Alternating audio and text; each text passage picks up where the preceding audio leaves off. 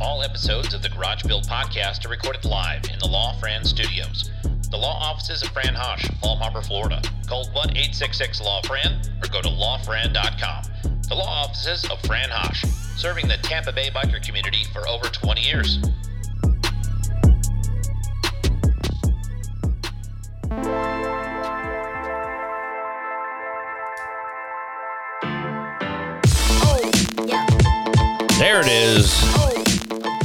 Good Monday morning. I am Jason Hallman. Welcome back to the Garage Built Podcast. As I announced in the last episode, we have a format change, and I've got a lot of questions about that from people. And basically, here's what it is I have decided to change the format of the podcast to one that plays to the crowd of people that I orbit in. So, specifically, entrepreneurs, and more specifically, motorcycle entrepreneurs. So, if I have a guest on, it's going to be topical and relevant. And if I have a subject matter, like today's subject is my 300% rule, that's going to be based on business. So, I want to make sure that everybody knows to go and visit our sponsors, the Arlen Ness Motorcycle Company. Go to arlenness.com. Bell Helmets. Bell Helmets has got me hooked up in one of their carbon eliminators. It's the official helmet of the Garage Built podcast. Team Dream Rides in Tennessee and in Stockton, California. Sticking it out with us here for 2021. 1620 USA Workwear. Go to 1620 USA. Get yourself some of the best workwear on the planet. It is 100% lifetime guaranteed. So, listen, next year, the High Seas Rally is going to set sail from Port Canaveral, Florida, and I'm going to be on it. A bunch of my friends are going to be on it. Xavier from Providence Cycle Works is going to be on it. Go to highseasrally.com, book yourself a ticket, get on there. Drinks are on us. Follow me on my Instagram page at Speed Metal Built and at the Garage Built Podcast, and you'll get a discount code to allow you to save on a cabin. It's the Garage Built Podcast. I'm your host, Jason Hallman. It's time to get this thing out of the garage up on the street.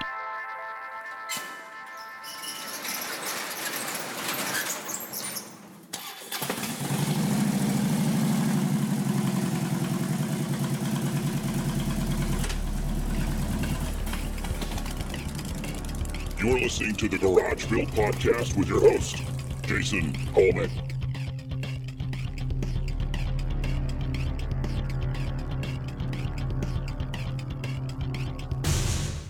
Good morning and welcome back to the Garage Built Podcast. I am Jason Hallman and I am happy to be here with you this morning. Um, lots of stuff going on. This is pre Sturgis. So while I don't have a lot of time, I am making time to do this podcast because it's that important to me. Uh, well, as we talked last issue or last episode, rather, episode 63, we talked about my format change. And I want to explain that again, just so that everybody understands that this is a podcast to share my ins and outs of business. I've been in business since 2003.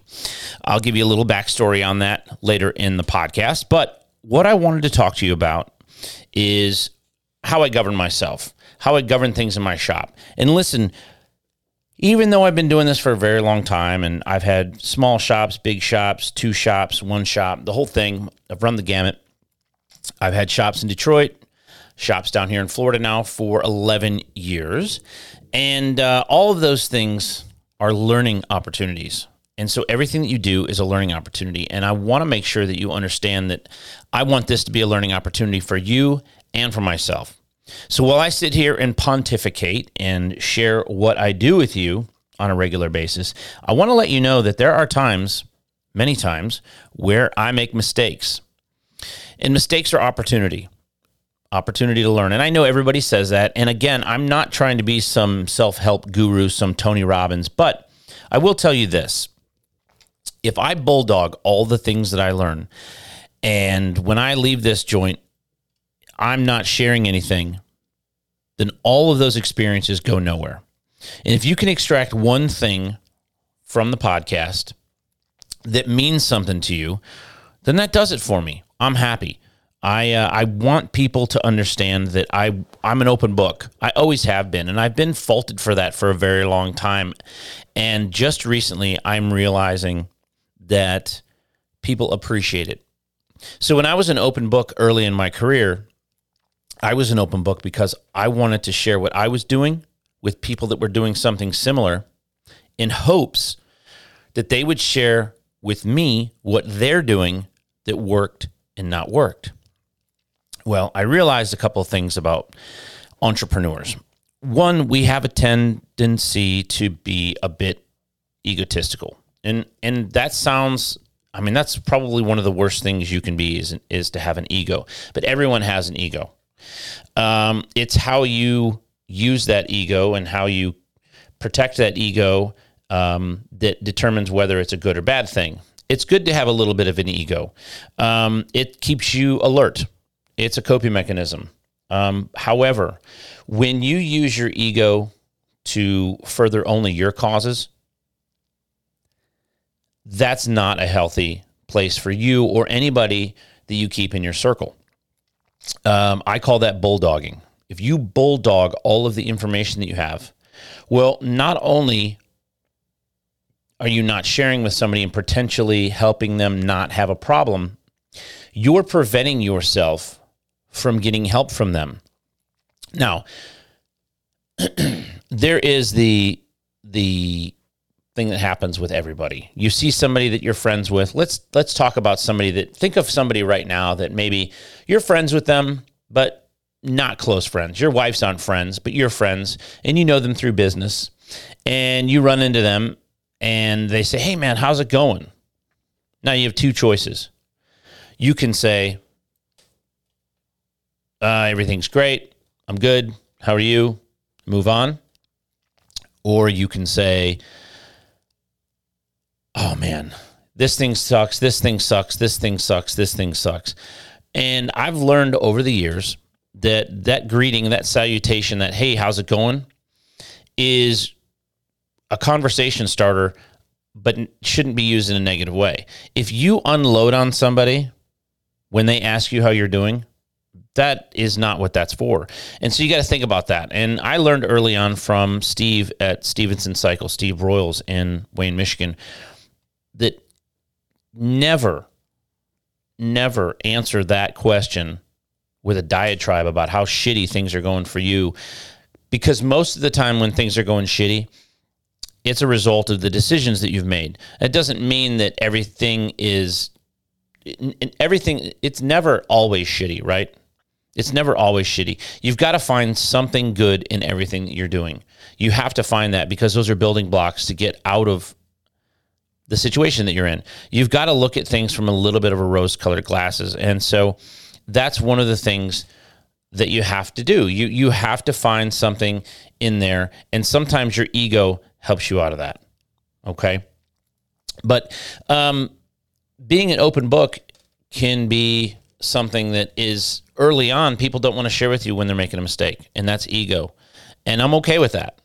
Um, however, I would recommend, highly recommend, that every entrepreneur find somebody who doesn't do what they do for a living, but is still self employed, and talk to that person and ask them to be a mentor. I had several mentors, and uh, I still have several mentors. Right now, for this project in Torque, my mentor is Chris Callen from Cycle Source Magazine and Source Media. He's my mentor in all this. He's the one that's uh, that's giving me the information that I need to get to the next step. And trust me, no one's going to see all the hard work that went into producing that magazine when it comes out in a couple weeks. It's just it's not possible. Uh, if the work comes out in it in that um, then that's the that's akin to when someone comes up to you and says, "Hey, man, how are things going?" And I go, "Oh man, you know, putting on a magazine was really hard. It was, uh, you know, a couple sixteen-hour days, and I, I didn't get this right, and I didn't get that, and this person didn't get me this, and this person didn't get me that. None of that matters." when I see somebody in Sturgis and they go, "Hey, how's it going?" I'm going to be able to handle that, hand them rather, uh, a Torque magazine, and they're going to know that hey, things must be going pretty good. He got this done. And I can imagine that that would be a pretty tall order. So, the ego can be a good thing, but sharing is an even better thing. And as I get older in this business and I realize that when I have a conversation with somebody, they're more apt to open up to me because I've shared with them and because of sheer time in the business. They're willing to share more things with me than what they would have been able to share with me years previous because they know I've been there. They know I understand. And that's a good point you know, when you uh, when you're an entrepreneur, you'll find that most of your friends are entrepreneurs in some way, shape, or form, just because birds of a feather flock together, right? And so those kinds of things are what this podcast is all about. This is me sharing with you things that worked, things that didn't work. I would be lying to you right now if I told you everything was great in my business. Everything's just awesome. It's not. It never is. And it's never going to be. And that's part of what makes an entrepreneur an entrepreneur. And that's one of the other things I want to talk about today in this uh, episode is that when you are an entrepreneur, there is no end. There can't be. It can never end. And what I mean by that is um, when you go work for somebody else, there's a date, right? There's a stamp. You are a carton of milk. You're sitting in a chair and I don't I'm not trying to disparage anybody who goes and works for somebody else at all, but I want you to think about this. You go work for company A, you start there when you're 25, 30 and out, 25 to 35, 35 to 45, 45 to 55. Right? 30 years, you put 30 years in with somebody else and the idea is that if you give somebody 30 years, there's a payout for that of some sort, right? It's either it used to be a pension, but those are few and far between now. Uh, then it was a 401k. And now people become very aware of the fact that they are, in some way, shape, or form, almost 100% responsible for the retirement. So when you're working for somebody else, you have a finite amount of money to work with. And that's based either, either off of time or salary, which is also based off of time it's kind of like this aggregate number that as you click off every 365 days that you are on this planet and every 365 days that you are in that company's employ there's this metric that works right? And you're supposed to have saved this much money so that you can live this long with this kind of thing. And there's there's all these metrics. When you're self-employed that's not a reality. You know it's nice to be able to give yourself a salary. And it there's been different times where that's what I did in the business is I gave myself a salary. Ultimately, you're required to legally pay yourself a salary, and it's supposed to be equal to uh, some nominal number that is created out of the ethos of people who do what you do for a living. And there's that goes above my my pay grade. That gets into uh, fiduciary things that my accountant handles. But there's an there's an end game for somebody you know, you're a carton of milk with a date on it. And when you hit that date, you get the golden watch, you get the pension, you get the uh, medical insurance for you and your wife, hopefully, until you get Medicare or Medicaid, whatever it is. And then you go off and, and you do your thing. And, you know, you arguably have made enough money for somebody else that they pay you for the rest of your life. Well, that's not something that happens with every entrepreneur, right? There's a cycle. You've got to be innovative. You've got to be hardworking and you've got to kick that can down the road as many times as it takes. There is no end to this. When you're an entrepreneur, everything is your responsibility, everything is your fault. No matter who did it in your employ, no matter who scratched that fender, you've got to pay to get it fixed. So ultimately, it is your responsibility and your fault. So if you don't have procedures, policies in place that people are willing to follow, because they make sense and they they complement the flow of the work they're doing they're not going to be able to do that. And so when you hire somebody you've got to think more than just what their salary is with the taxes and all the responsibility that goes along with that. You've got to think about are you going to be able to emotionally support this person financially support this person physically support this person? Because all of those things are metrics that have to happen. And sometimes because we're entrepreneurs, we're willing to work 18 hours in a day to get something done, go to sleep for a few hours, get up, cram some breakfast down our throat, get back to the shop, do it over and over and over as many times as it takes. I've been at my shop many times while the sun came up. And I've definitely been at my shop many times after midnight. We cannot ask an employee to do that. We cannot demand an employee to do that. And we cannot expect an employee to do that. So your expectations have to be manageable. The expectations you put on your employees have to be manageable. You have to fill their bucket on a regular basis. Part of what you do for a living when you own a business that has employees is you take care of them. Now, we operate my business with three major rules, right? The three major rules from the top down, these are the ones that I follow. Number one is you feed the wolf at the door. You feed the wolf at the door. Now, what does that mean? That means that you take care of whatever the most important thing, whatever that may be, whether it be you're behind on rent, you haven't filed your sales tax, and they're calling or sending sending hate mail, whatever it is, the customer that's very unhappy for one reason or another, that's what you take care of. That's the wolf at the door. And here's the bad news. I've got bad news for you. That wolf never goes away. It's like a stray, it's like a stray dog. The first time you feed it, it's always going to be there. Okay, there's always a wolf at the door. Rule number 2 is you take care of your employees. Okay?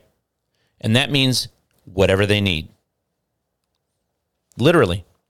Whatever they need. You know, people go home and they spend less time with their families than what they spend with their career. If you do the math, okay, a 40 hour work week is 2,080 hours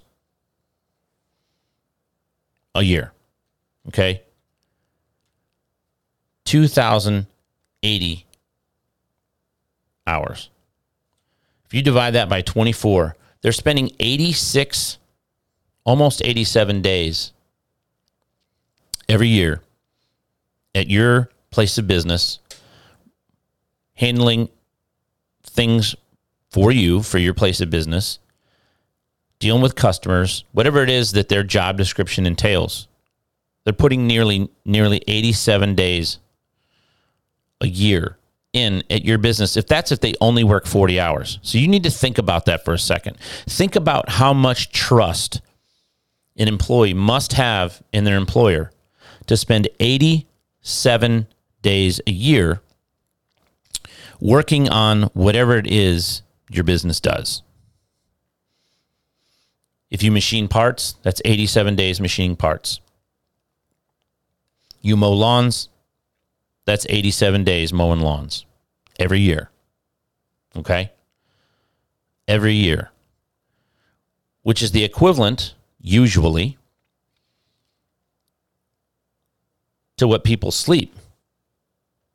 Right? It's pretty close. So, rule number two is always going to be take care of your employees. Feed the wolf at the door, take care of your employees. Now, the last rule is, is just as important as the first two, and that is live to work another day.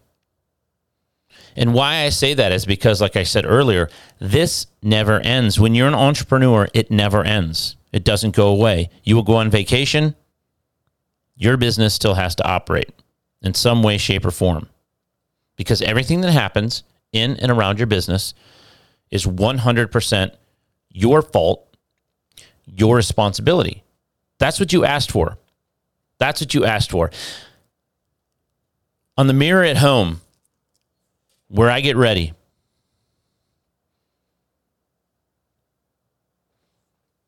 I'm having a sign made, just some stickers but it says, stop complaining. You asked for all of this. And think about that for a second. If you're in business At some point in time, you decided, I'm not doing this for somebody else anymore. I'm doing this for myself. And I know exactly where I was, what I was doing when I made that determination.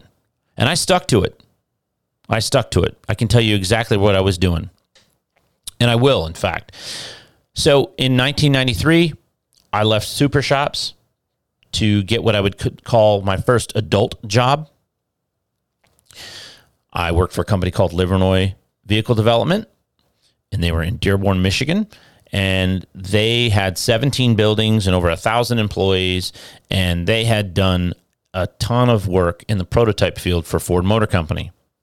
I became a prototype auto technician. You didn't have to be a licensed mechanic to do that because you were technically working on a fleet of vehicles that weren't even really real cars. They were manufactured cars. So they had M plates on them and they were weird looking. They were called mules. And I got this job, and it was this really clean workspace with well lit, gray floors that were that were mopped every day, brand new hoists. Everybody had brand new tools. It was a fantastic working environment, especially for a young man that wanted to be a mechanic. And I got this job working there with my buddy Dave. And then subsequently afterwards, we got a couple of our other buddies there. So going to work every day was fun. It was work, and we didn't make a lot of money, but we had fun and we learned and we got to do some really cool stuff. Well, every couple of days or so. Now remember, there's 17 buildings in and around Dearborn, Michigan, that were all owned by and still are by Livernois Vehicle Development. In fact, they are the second largest landowner in Dearborn, except for the Ford Motor Company, just to give you kind of an idea of how much property they owned. So there was a guy who would come around, and he had really nice Florsheim shoes or Johnston and Murphy's, I don't know which, but real high high end, really nice leather shoes. Had a beautiful Rolex watch. Wore the finest perfect suits I'd ever seen that were tailored. Had his hair slicked back. Little pinky ring. And he would come around. There was probably 40 of us that were working on the floor. And this guy would come around every time he was in the building and he'd walk up to you and, Jason, how's it going? Well, it's going good and he'd say, you know, how's uh, it's Karen, right? It's your wife's Karen, right? And I said, yeah, yeah, it's Karen. How's Karen doing? Karen's doing great. You guys are good? Yeah, you got you just got married, everything's good? Yeah, yeah, yeah. So everything was great, right? This guy came around and he did that for everybody. And before he walked away from me, he'd go, "Is everything good? Do you need anything?" And you know, no, no, everything's good, Mr. Bianchi. Everything's good. And he'd ask if you needed anything, and most of the time you didn't because you didn't want to ask this guy for something. And he'd walk away, and I was like, "That what does that guy do? Like that's the job that I want. I want that guy's job. How do you get that guy's job?" And you know, of course, in the lunchroom, everybody's clowning on me and like, "You want Sam's job? He's the vice president of the company." I'm like, "Well, how do you do that?" Where do you where do you get that job? Where do you sign up for that job? Is there an application for that? What's the deal? And this guy was, you know, 30 years my senior. He had been with the company since Christ was a carpenter. Um, he knew everybody in that building by first name, remembered their spouse's name, remembered some little anecdotal thing that had happened that we had told him about. Because, you know, he'd come around and go, Hey, how are things going? He'd go, Great. Last weekend we went here and we did this and it was so much fun. And he he was genuinely interested in what you were saying to him. When he was there for the 30 seconds that he gave you, he gave you 100% of that 30 seconds. He didn't let any other outside things happen. When someone walked up with a clipboard to talk to Mr. Bianchi, he'd hold his finger up. He would never let a suit interrupt you when he was standing there. There was a lot to be learned from this man. He was classy, well put together, well spoken, learned, and nice. And when he talked to you, he gave you 100% of his attention, which means to me that he valued me, right? So I learned from Sam Bianchi to take care of your employees. And so that was in 1993. I worked for that company through 94, got a got a job elsewhere, moved on down the road. Well, Fast forward to 2000. I was selling cars out in Milford, Michigan at a little tiny store that had been bought by a giant dealership family. And they were going to convert this store into this big Taj Mahal out on the freeway, which they eventually did. And at the time, it was this little tiny showroom, no cars in it. And we were ramping things up, and, and I was recruited to go work there because I had been in a large Lincoln Mercury store and it done pretty well. I was young. They wanted young people because they thought young people would be full of energy and that. And I went there and I just I wasn't feeling it. It wasn't it wasn't what I wanted to do. I loved the car business, but selling cars wasn't where I was strong. I was I had strong personal skills. I had, was able to talk to people. I liked organization. I liked spreadsheets. I liked management type things, and that was the direction I wanted to head. Well, things weren't going well. I moved. I went over there in '99, uh, right before my daughter was born, a couple weeks before my youngest daughter was born, and by that that Christmas, I had had enough. I was driving an hour one way to work. I wasn't selling that many cars. I wasn't happy. My bucket wasn't full. Now, these are very nice people. Um, you know, the owner there, Dave Kolb, did all of the things that I talked about, came around, made sure you were good, remembered your wife's name. Um, and I'll and I'll I'll get back to him in a minute because down the road, I found out a very, very important lesson from him. So I went in and turned in my resignation. I couldn't do it anymore. And I started looking on Monster Jobs and uh, found this job. And it was to be the director of marketing and sales, which is essentially a, a vice president position at Livernois Vehicle Development. So I was very intrigued. So uh, I went out there. I got the, I did a resume. I sent it in. I got the interview. I'm sitting in the interview, and I'm interviewing with the CEO and what I will call the general manager, guy named Cass Hershey, who I learned a ton from him too.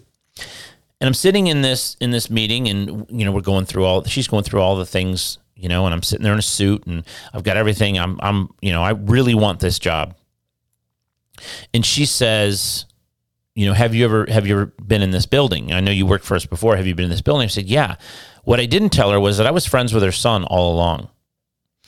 And uh, I told her I was just here a couple weeks ago, and she looked at me kind of odd. She's like, "Why were you here a couple weeks ago?" I go, "Well, I'm friends with Danny, your son." And she said, "Well, why didn't you tell me that?" And I said, "Because I didn't want to get the job because I was friends with Danny. I wanted to get the job because I was qualified." Here's what's interesting about that job. This is at Livernois Vehicle Development. This is in the year 2000. I had worked there seven years prior to that on the floor, and Sam Bianchi had left a, a lasting impression on me and so here I am in this job interview. I get offered the job, and it was Sam's job. It was my job to be a vice president at that company. That wasn't my title, but there wasn't there was the CEO, then me, then Cass. So essentially, he and I were. I was a vice president of marketing and sales and operations. Uh, he was the vice president of operations in the shop. And so here I am. I get this job at this company who at one time occupied 17 buildings and had over a thousand employees. There was eight dudes working there. But but I put my suit on every day. I went in there every day. I went to everybody's workstation. I asked them how they were doing. I remember their wife's name. I remember their kid's name. I remembered something about them and I gave them 100% of my attention. And I learned from that that you can get what you want but it's not always going to be exactly what you think it is. And so when you when I say take care of your employees, that's what I mean. Pay them when they're supposed to be paid. Listen to what they have to say. Give them your undivided attention while you're talking to them. And they'll work hard for you. Living to work another day, that is make sure that you get through this day, turn the lights off, set the alarm, go home, don't take your work home with you, come back to work the next day refreshed, ready to go. So, I want to talk to you about another rule. So, those are the three major rules for me as an entrepreneur. Now, at my business at Cycle Stop USA in Lakeland, Florida, we have three full time technicians or mechanics. I have one full time general manager slash counter person and then I have one operations manager slash counter person, my daughter. What I do here is basically drive the ship. I rely on everybody to come to me and tell me what they're going to do. I take that information, I process it, I make recommendations of things that maybe could be done in a little bit different order, uh, something that maybe needs to, a little bit more attention. But the rule that I teach all of my employees, the first rule that I teach them and the one that I hold them to is what I call the 300% rule. Now, this isn't my rule. I didn't make this up, but I did institute it in my business. And therefore, that gives you some credit when you implement something into your business that works, that is a proven model, that is easy to articulate, easy to understand, easy to process. That is a favorable feather in your cap. I call it the 300% rule. Now, what does a 300% rule mean? Obviously, you can't have 300%, right? Well, it means that 100% of our guests, 100% of our customers are offered 100% of our goods and services 100% of the time. So think about that for a second. The 300% rule can be applied in any situation in your life. It can be applied in your marriage. Make sure that you give your wife or your partner 100% of yourself, 100% of your attention, 100% of your effort, 100% of the time. Right? Or your family. I give 100% of my family, 100% of my time, attention, emotion, availability, all those things 100% of the time. Is it possible to do that? Mm, probably not, but it's a rule. Doesn't mean rules are meant to be broken, but it's something we should work towards. Now, underneath the auspices of the 300% rule, as it applies specifically to the job that I do, and hopefully you do to some degree, there are some rules under that. One of the rules is know your inventory. So, as a counter person, as a salesperson, as somebody who has to sell things in order to get the job that they're going to get done done, like a mechanic, you get a bike on a hoist and you start working on it, and you realize, oh man, it wasn't the tire that was bad; it was the wheel bearings. Right? Know your inventory, and this includes what you have in stock on your shelf and what's in your warehouses. Now, right now, if you're in the motorcycle industry, this is July 2021. So, down the road, when this podcast gets listened to by somebody else a couple years ago, maybe somebody five years from now that's not even in this business right now, but they're going to go back and they're going to listen to this and they're going to listen to what this rambling idiot from Florida said. We are in dire need of product. Right now, I can't get I can't get throttle cables. I can't get clutch cables. There's certain companies that I can't get audio systems or audio components from. You know, it's like uh, Smokey says in Friday. Y'all ain't never got two things that go together. You got Kool Aid, no sugar, right? I can get speakers, I can't get an amp. I can get a head unit, I can't get an installation kit. Things like that. So know your inventory. So what we're having to do right now is we're having to pivot and and and you've got to find something positive in everything that you do. And right now, there's some negative negativity because we have basically sold everything to the backs of the shelves over the last year that we were in COVID. We had the motorcycle industry, by all standards, has had a record year and a half. Companies have posted profits and sales and in things that they never thought they would hit. Certainly not right now. So you have to know your inventory. So before we go and sell somebody something, we make sure it's in the warehouse. Before we go order something and spend our money, we see if we have it in stock. Now, if we have it in stock, it's likely something that we want to keep in stock. So we've got to reorder one. If the warehouse doesn't have one, it goes on back order. But rule number two is sales. Learn to sell from an empty shelf. This has served me better than most things have in my career. And I'll give you an example. In 1992, I worked for a company called Super Shops. Super Shops had 165 stores nationwide. They had three warehouses. They had two corporate jets. They were in probably 35 or 40 states. Uh, they owned their own trucking company. They owned their own construction company. They owned their own inventory management company. They they were a um, they were an outlier. That company was a juggernaut in 1992. In 1997, it ceased to exist. And that'll be something we talk about because I, I've borrowed a lot of stuff from that company. But one of the things they taught me was to look, was to sell from an empty shelf. Now, how do you sell from an empty shelf? What does that mean? That means that number one, you know your inventory in store and in warehouse. But selling from an empty shelf has saved me when I didn't have a lot of money. If you know the inventory in your warehouse, then you know how fast you can get it to your store. So I learned to sell from an empty shelf. It has to do with controlling the, the, the flow of the sale, right? Selling from an empty shelf means that you are adhering to rule number one you know your inventory and you know what's in stock in your warehouse. And yes, a customer can order it on Amazon or can order it from a mail order house. They can go online and find how much it costs at JP Cycles and they can order from JP Cycles. That's something that didn't used to occur 30 years ago. But it's definitely it's not going anywhere. It's not going anywhere. But you need to learn to sell from an empty shelf. But that means you've got to incorporate rule number 1. Rule number 3, it's not your money. It's not your money. This goes both ways. Okay? Never look at somebody and decide how much money they have to spend until you have a conversation with them.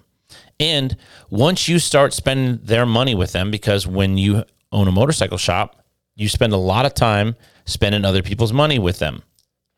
It's a relationship. Just because you wouldn't spend $1,000 on a wheel doesn't mean a customer wouldn't. Just because you wouldn't spend $10,000 on a paint job doesn't mean a customer wouldn't. And subsequently, just because you're more than willing to spend $10,000 on a paint job, don't expect a customer to do it. Understand what it is your customer is looking for. You have to listen to what, what the customer wants. Now, here's rule number four. This one, if you own a custom motorcycle shop or a custom car shop and you don't do this, this is a critical failure on your part. Always do a walk around. Always do a walk around. The biggest sales always happen away from the front counter. The best sale experience that you will have as a motorcycle shop owner, as a counter guy working at a motorcycle shop, the biggest and best sales always happen away from the front counter.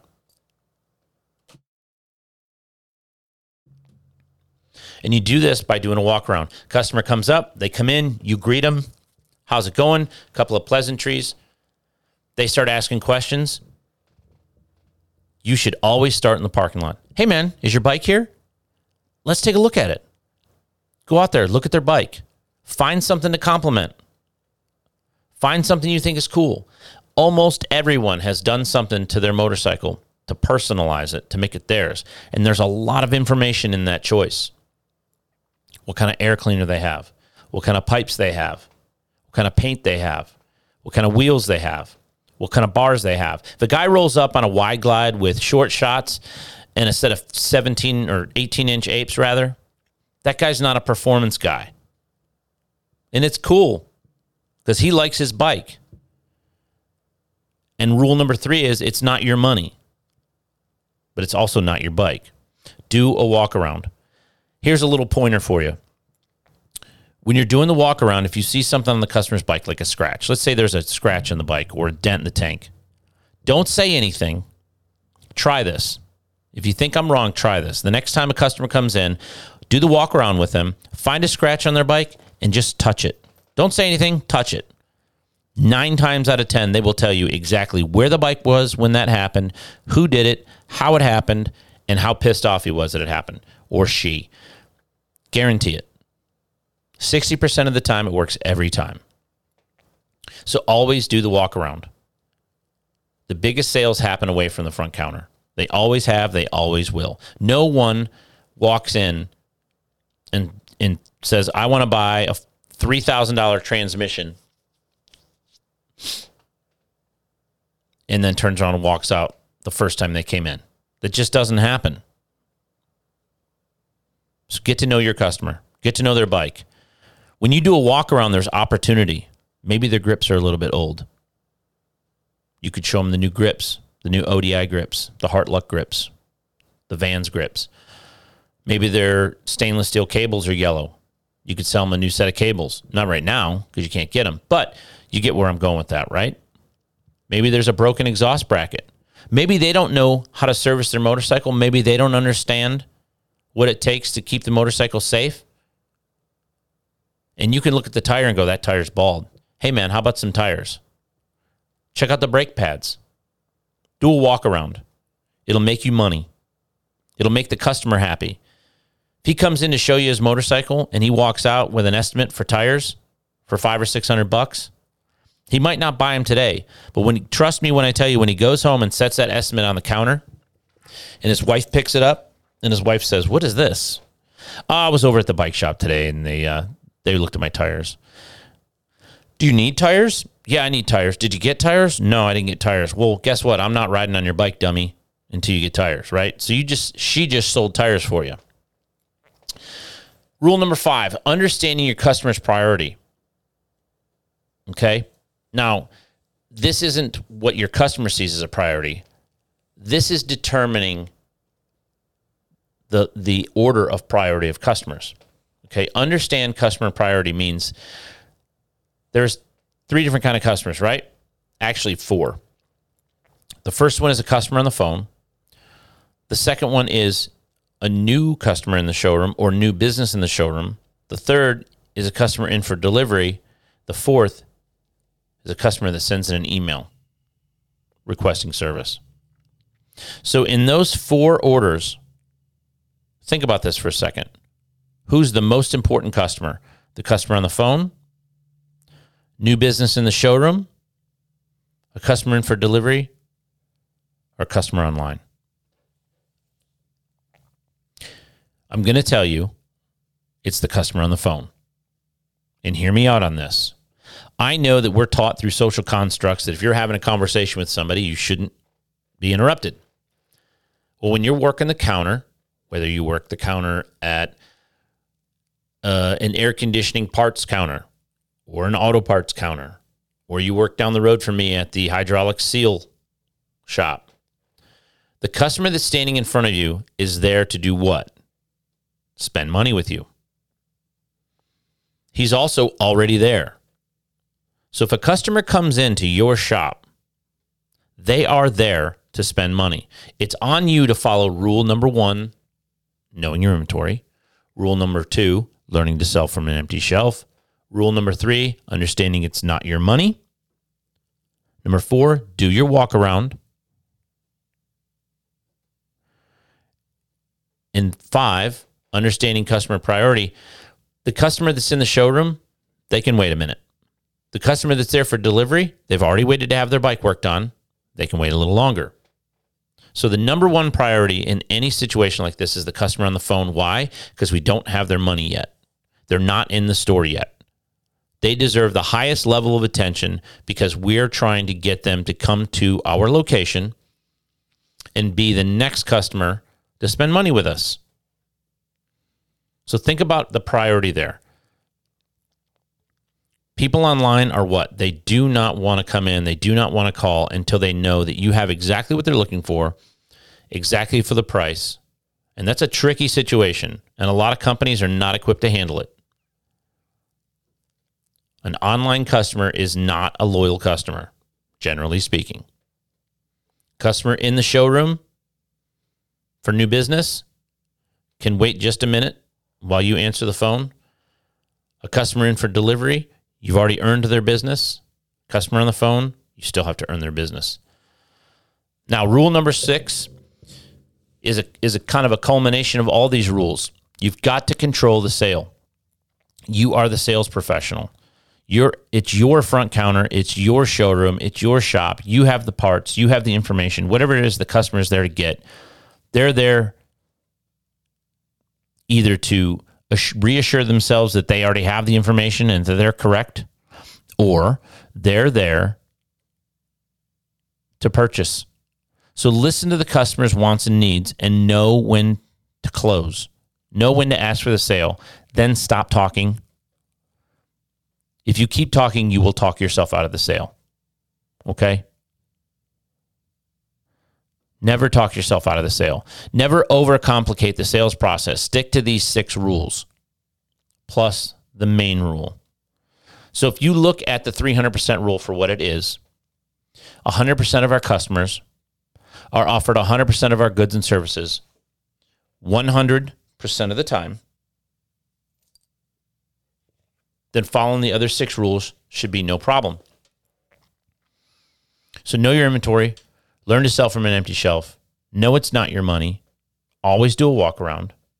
Understand your customer priority order and control the sale. Listen to the customer's wants and needs, know when to close, then stop talking. Never talk yourself out of a sale. We've all done it.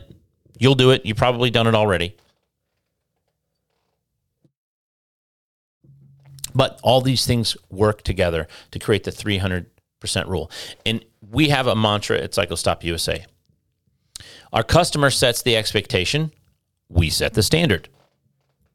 So you have to decide what that standard is. What is your standard of care? My standard of care is to know my inventory, learn to sell from an empty shelf, understanding that it's not my money.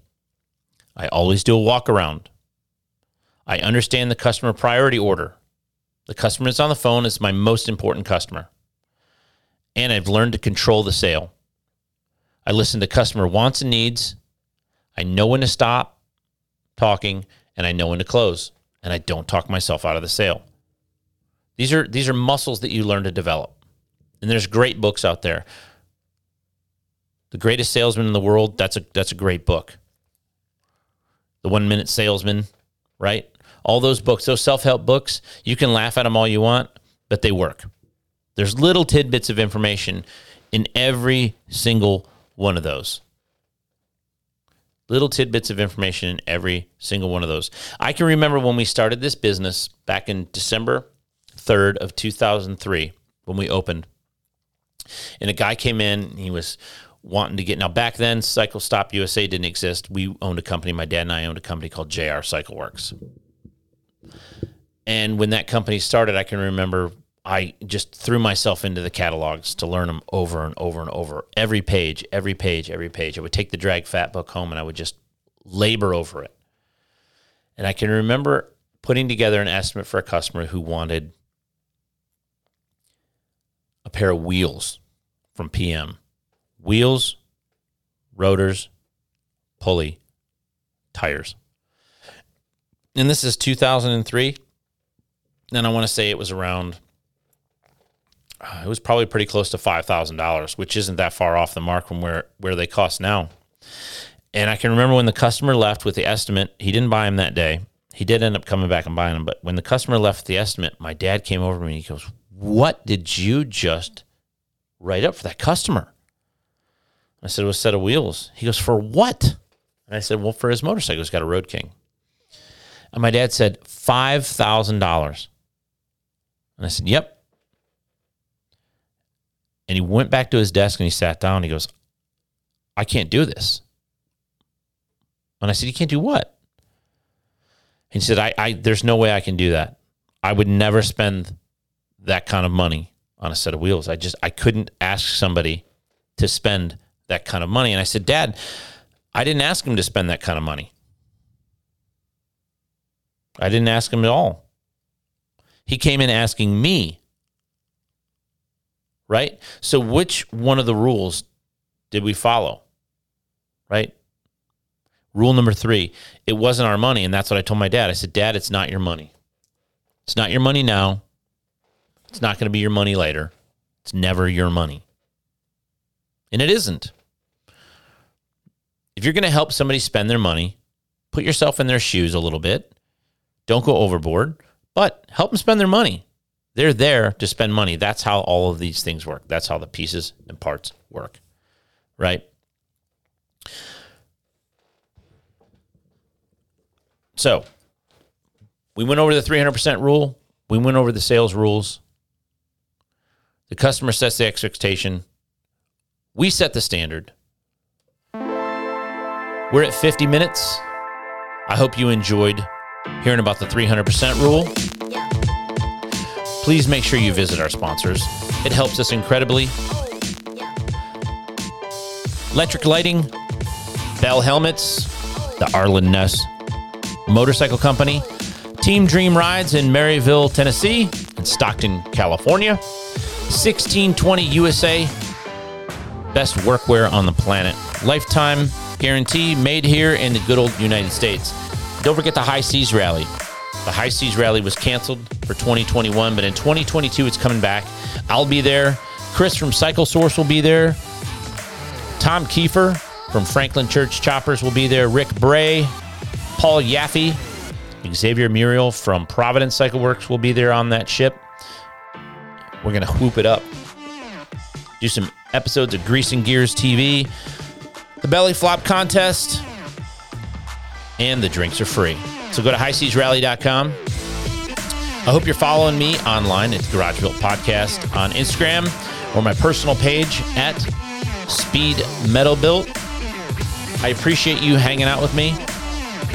I promise I'm going to get better at this. Have a great work week. This is episode 64, the 300% rule. I will uh, I will be back in one week. Do it all over again. Thanks, guys.